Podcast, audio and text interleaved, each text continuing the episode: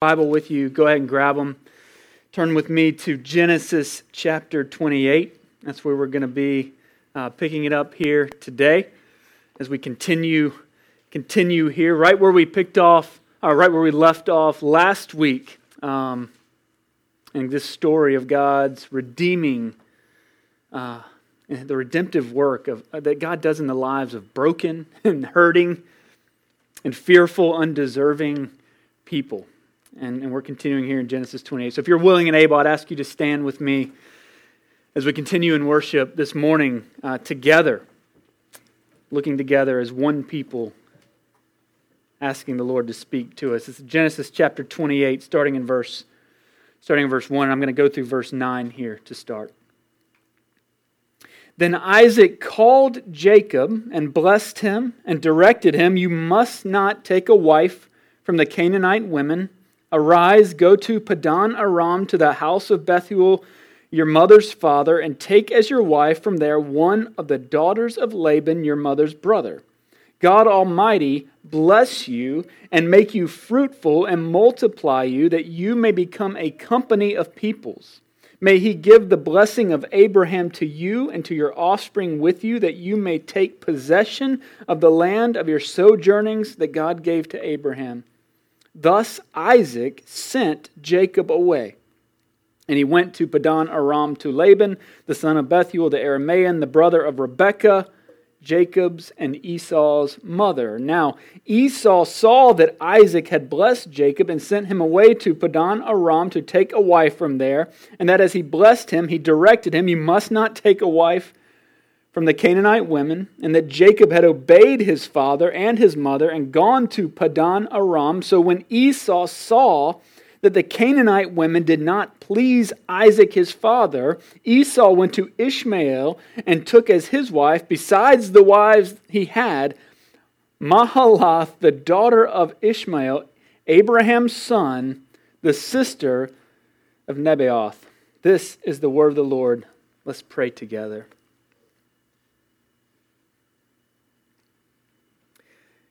God, I pray that you would speak to us. Jesus, we need you today.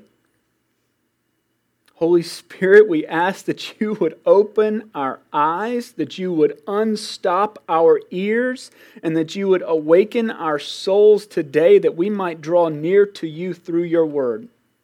I pray that you would speak through your weak, stammering, stumbling servant here this morning, that my weakness, my frailty, my inability would not stand between you and your people. That's really the cry of my heart here this morning. And I pray that you would work in spite of all of us, that we might know you. In Jesus' name we pray. Amen. You may be seated. As we made our way through Genesis 27 last week, what we saw, and it was...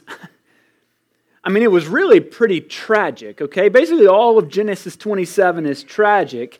But what we saw there was that there wasn't anyone in the family of faith, not a soul in that family that we would call good, okay? There was nobody to celebrate, nobody to get behind and be a fan of, really. But the sad truth is they were all fairly easy for us to relate to. You know, Isaac was actively going against God's declared purpose, choosing his favorite over faithfulness, fighting for his own preferences, fighting for his own agenda. Rebekah was lying to and manipulating the people in her family, those closest to her, failing to trust in God's sovereign plan and in God's timing.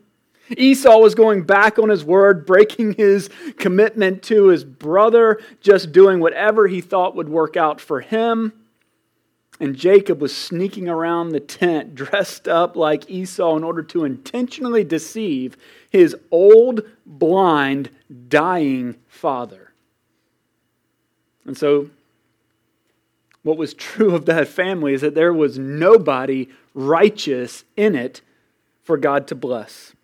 And the confession that I made and I invited you into was that we would all fit in pretty well in that family. And we find them here in Genesis 28, I'll say this, we're given a glimmer of hope, okay? As we see Isaac finally at this point, surrender to the plans and promises of God. There in verse 1, we're told that Isaac called Jacob and blessed him and directed him. Now there are a bunch of different reasons that someone might set off on a journey, right? Remember Noah, right? We've been going through Genesis, so let's just play in Genesis for a minute. Noah went into the ark because God had directed him, but he went into the ark in order to survive. That was the reason he began that journey. That was his journey. We saw Abraham was called by God to go out from his people and to follow him, and we saw how so now take Abraham's most trusted servant, probably Eliezer of Damascus. He was sent to go out and find a wife for Isaac, who, if we're honest, all right, Isaac at this point seems less and less impressive to us, right? But the point is that there were clear objectives.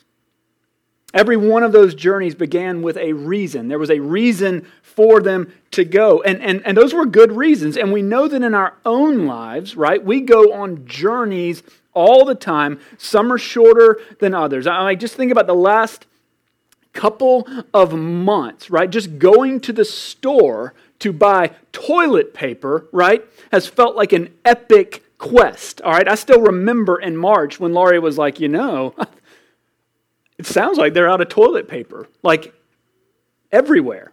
And so we loaded up in the truck, me and the middle son, Tucker and I, we loaded up, right? This is before anybody had a clue about masks or whatever. We set out on an epic quest, you know, against all odds. It's two men in a truck. And they went to Publix. And then they went to Target, and they went to Walmart because everybody was sold out. And then finally they got creative, and they went and they pillaged their mother-in-law's stockpile, and their family was safe from the toilet paper shortage of 2020, right? This is how that journey began. But there's countless reasons we might go on any sort of journey, but they all start with one thing in common. Every single journey you will ever go on starts with one thing in common. The genesis of every journey is a need. You go because there's a need. And when we find Jacob here in 28, it's easy to sort of romanticize this whole picture. It's easy to paint this as just as a grand epic search for a wife. And that's certainly how Rebekah sold it to Isaac, remember? But the true catalyst for this whole thing was far less romantic, because what we know is that the reason for this journey is really about keeping him safe. It's because his brother wants to kill him. And so instead of working through that as a family, instead of sort of mediating that and working towards some sort of reconciliation as a family, what we see in verse 5 is that Isaac sent Jacob away. So this isn't the road. Here's why that's important. This isn't the road that Jacob chose for himself. No, the only reason that Jacob went away is because Jacob was sent away. He was sent away from his people. He was sent away from his place. He was sent away from everything that he would have called normal. Now, that sounds a little familiar to a lot of us these days, but that's where we find him. Look now at verse 10 with me. In verse 10 it says this, Jacob left Beersheba and went toward Haran. And he came to a certain place and stayed there that night because the sun had set. Taking one of the stones of the place, he put it under his head and lay down in that place to sleep. And he dreamed, and behold, there was a ladder set up on the earth, and the top of it reached to heaven. And behold, the angels of God were ascending and descending on it. And behold, the Lord stood above it and said, I am the Lord, the God of Abraham your father and the God of Isaac. The land on which you lie I will give to you and to your offspring.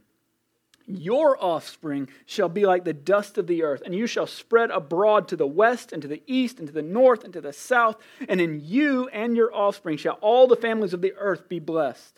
Behold, here's God speaking, this is verse 15, behold, I am with you and will keep you wherever you go and will bring you back to this land, for I will not leave you until I have done what I have promised you. Then Jacob, all right, now here's 16, then Jacob awoke from his sleep and said, surely the Lord is in this place, and I did not know it. And he was afraid and said, how awesome is this place? This is none other than the house of God, and this is the gate of heaven. Now, if you are, sorry, we're done there for a second. We'll come back to it, but we're done there for a second. I know a lot of families over the last couple of weeks have been sort of entering into this phase where if you've got a kid who's 18 to like 22, and maybe that's too young now, it's like 18 to 24 seems to be about the average college age now, you've been moving them in, and that's an exciting time. They're going off to school, it's an exciting time, especially the first time a child leaves home. It's a moment of great anticipation, a moment of excitement. It's a step, and whether it's to college or into the workforce or to wherever they're going, it's a rite of passage, right? That's how we've largely as a culture grown to see that. And if we're not careful, that's how we'll see this of Jacob in Genesis 28. But that's not what this was, okay? Because at this point, Jacob, we did this before the service. I asked, how old do you think Jacob was here, the worship team?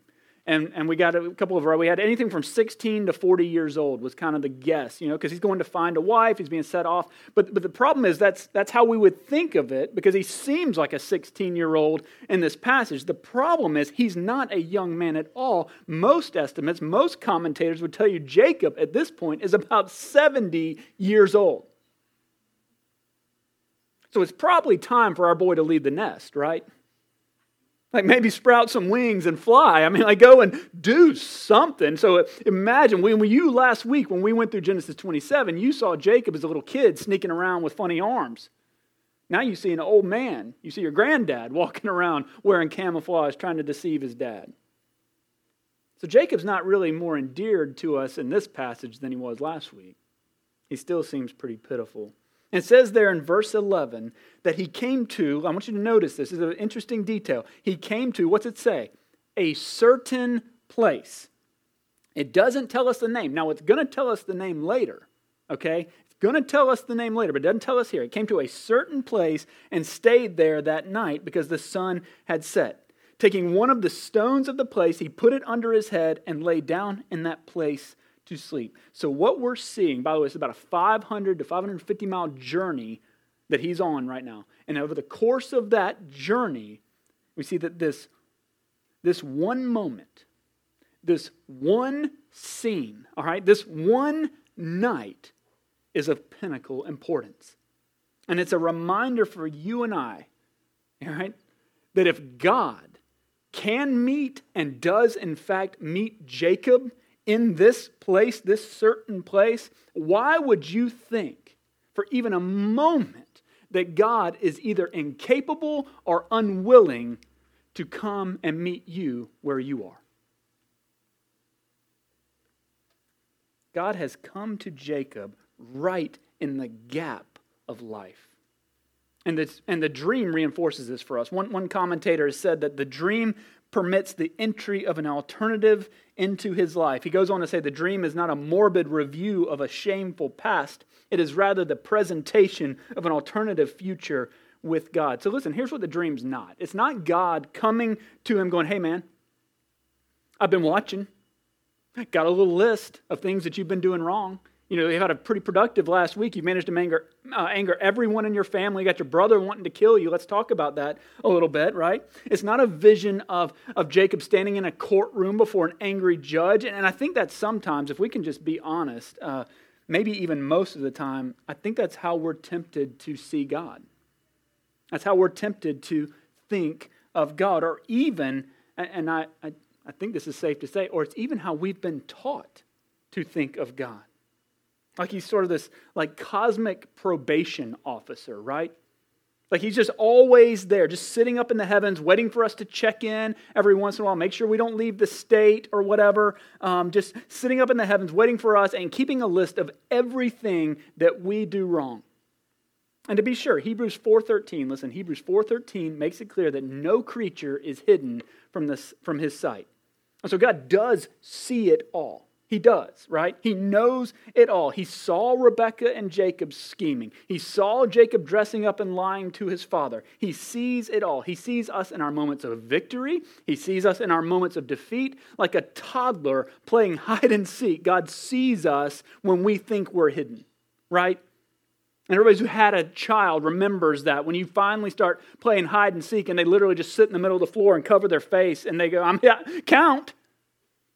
And then you as a parent have to think on your toes and you just start counting in the middle of the living room and you like walk around a little bit to kind of convince them that they are actually hidden. It's not until they get to be like 5, they go and find a closet at least somewhere. This is how we look when we try to hide from God. He sees it all. We're in the middle of the floor covering our face as if he can't see us. Hebrews 4:13 goes on to say that no creature is hidden from his sight, but all are naked and exposed to the eyes of him to whom we must give an account. It's what David cried out in Psalm 139 when he asked, "Where shall I go from your spirit? Or where shall I flee from your presence?" He's asking these rhetorical questions. These are honest questions, though, of his heart. He's going, where can I go? And then he responds to himself. This is what David says. He says, if I ascend to the heavens, you're there. If I make my bed in Sheol, you are there. He's going, there's nowhere where you aren't there. This is what David's crying out in Psalm 139. He's going, you're in the good places. You're in the bad places. You're everywhere. You're in the normal places. You're in the pandemic places. You're in the house when it feels like it's falling apart. Anyone? You're in the car when we can't seem to find our way. You're in the doubting places. You're in the confident places. This is what David's saying in Psalm 139. It says, "O Lord, you have searched me and known me," right? You know when I sit down and when I rise up. You discern my thoughts from afar. You search out my path and my lying down and are acquainted with all my ways. That's how Jacob is before the Lord in this dream. He just doesn't realize it yet. You see, the beauty of Psalm 139 is that David understood this fundamental truth that so many of us have forgotten, maybe never known, and that at least at this point in Genesis 28, it's this truth that Jacob has failed to grasp. It's that there is no limit with God. That's what the Lord, that's what Yahweh is doing here in this dream. He's telling Jacob that he's not alone. Even with all of his mess, even with all of his lies, even with all of his deceit and the absolute dishonor of his own father, God has not abandoned him. He's telling Jacob, and he's making it clear to us that, and you might want to write this down. I don't normally say that, but you might want to write this down. God's making it clear that in the mess is right where he comes and meets us. That in the mess of life, that in the fray, that right in the gap of everything that we're doing, that is right where God comes and meets us. You see, Jacob set out to go and find a wife, but the beauty of Genesis 28 is that God came and found him first. He left Beersheba to escape from Esau, but there's nowhere that he can go to escape from God. But unlike so many are tempted to think, what God wants us to know, here's the beauty of it, is that that is a good thing. That him being present all the time is a good thing. That's what this dream is all about. It's all about the presence of God with the people of God. We see it in the stairway or the ladder, that God has done what man could not, right? As man tried and failed back at Babel to try and build a tower to the heavens, God has now made a way, and he's active in the whole thing. Did you notice that? Like he's standing. Look at verse 13. It says, "And behold, the Lord stood above it." So God isn't asleep at the wheel. Despite what our culture around us would love to tell us, despite what the world would love for us to think, God is not indifferent. God is not disconnected. He's not separated from all that. He's not just like cuddled up on his throne with a blanket, watching the whole thing play out. Just binge watching society. No, the picture here is of a God who is not distant, not disconnected, not disinterested. It's a picture of the living God who is dynamically involved in the things of the earth. It's a portrait for us of a God who is concerned about his creation. And specifically, please don't miss this, not just his creation, but he's concerned about his people. And look at the promise of God to Jacob. This is still there in verse 13. He says, I am the Lord, the God of Abraham your father, and the God of Isaac. The land on which you lie, I will give to you and to your offspring. Your offspring shall be like the dust of the earth, and you shall spread abroad to the west and to the east and the north and the south. And in you and your offspring shall all the families of the earth be blessed. Behold, I am with you and will keep you wherever you go and will bring you back to this land, for I will not leave you until I have done what I have promised you. Did you notice how none of the promises of God in those verses are dependent on the behavior of Jacob? He says, I will give you this land. I will give you offspring. I am with you and will keep you. I will not leave you. He doesn't say, I might come around from time to time. He doesn't say, I hope it all works out for you, or, good luck. He doesn't say, if you do this, then I will try to do that. No, it's not conditional. God makes his promises and God keeps his promises. And so he's willing to and committed to a faithfulness toward us, often in spite of our failure to walk in faith with him. And nowhere is this more clear than in John chapter 1, verse 51, where Jesus says this. You don't have to turn there, but just listen. This is what Jesus said. He said, truly, truly, I say to you, you will see heaven opened and the angels of God ascending and descending on the Son of Man. Now, what does that sound like? We just read it, right? Jacob's dream. You've got angels ascending and descending on this ladder. What does Jesus claim to be there in John chapter 1? Remember Nathanael, his kind of racist disciple. He's being renewed and restored in that, but he's got some issues on that. Nathanael had just stood in awe because Jesus had seen him under the fig tree.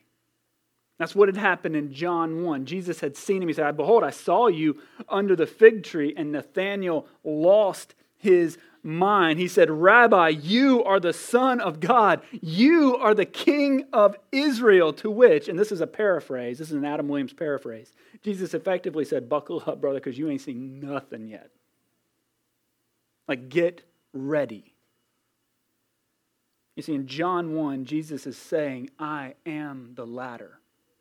He's saying, I am the stairway. He's saying that whatever gap you find yourself in, whatever you are in the middle of right now, maybe a journey through the desert, maybe the start of an incredibly strange new school year, right? Maybe loneliness. Maybe it's loss. Maybe you're in regret. Maybe you're in the gap of sickness. For those who are hungry, what does Jesus say? I am the bread of life. For those who are blind and desperate, he says, I am the light of the world. For those who feel trapped, what is he? He says, I am the door. For those who are alone and vulnerable, he says, I am the good shepherd. For those who are dead and dying, I am the resurrection and life. For those who are lost and helpless, I am the way and the truth and the life. And for those who are playing the game of religion, still trying to build their way, earn their way, find their way, Jesus says, I am the true vine. And Jacob's response. Look at verse 18. So early in the morning, Jacob took the stone that he had put under his head and he set it up for a pillar and poured oil on the top of it. He called the name of that place Bethel, but the name of the city was Luz at first. Then Jacob made a vow, saying, if God will be with me and will keep me in this way that I go, and will give me bread to eat and clothing to wear, so that I come again to my father's house in peace, then the Lord shall be my God. And this stone which I have set up for a pillar shall be God's house. And of all that you've given me, I will give a full tenth to you. Did you notice something different about what Jacob says to God than what God said to Jacob? Jacob says, if you do this, then you will be my God. If you do what you just said you're going to do, then you'll be my God. I think it's safe to say Jacob's taking the first step in faith here, but he's still playing a conditional game. He's still telling God, you've got to prove it. You've got to prove it. The benefit for us is that we've seen him prove it. We saw him prove it in the birth, life, death, and resurrection of Jesus Christ for our sins, for our condition. How awesome is this place? This is none other than the house of God, and this is the gate of heaven. Jacob's right. He probably doesn't realize how right he is. You see, this is right where God comes and finds us. He comes and finds you and I in the middle of it all. He comes and finds you and I when we aren't looking for him. He comes and finds you and I when we're chasing after everything else around us. When we are so far removed, so distant, and so lost, that's when he comes to us and says, you don't have to clean yourself up. I'll do that for you. This is what Bruce Waltke said. I want you to hear this quote. It's actually in your worship guide. I gave you this because I think it's so powerful. It's there under the questions for community groups, which, by the way, if you ever just want to go and interact with the passage, there's 5 questions there you can use to just kind of interact with and begin to look at the passage. But here's a quote from Bruce Waltke. He says, God's presence not only gives our identity eternal dignity and meaning, but also transforms our secular journey from a touring expedition into a sacred pilgrimage. He not only gives our identity eternal dignity and meaning, but also transforms our secular journey from a touring expedition into a sacred pilgrimage. You see, in his grace, God comes and finds us. In his mercy, he comes and redeems us. And in his love, he draws near to us. And what we're told is that he does this for his glory and for our good. Some of us are still walking on the same path, expecting something different to happen. We're expecting to find a new location when we've been walking our whole lives. We're like Jacob, grabbing rocks to use as pillows and laying down in the desert. It's even in those moments that God doesn't say, well, go your way. No, God says, come, be with me, and I'll take you home. That's the beauty of the gospel message. The promise of God, not the promise of man. Let's pray together. Heavenly Father, I thank you for your word to us. I pray that you'd forgive my forgetfulness, forgive my wandering, forgive the all too regular steps that I take away from you. But Lord, I thank you for coming and finding us in the gap. I thank you for finding us in those places, in the middle of whatever we're in, whether it's a pandemic, whether it's social disorder, whether it's political mess and strife. Lord, you come and you meet your people there, and you promise that you'll bring us home. Lord, help us to live for a higher purpose. Help us to find our lives in you. Help us to commit our lives to you. Help me to do that. Because you've given your life for us.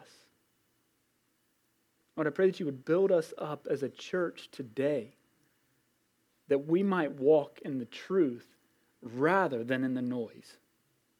And I pray that in Jesus' name, amen. Would you stand and respond?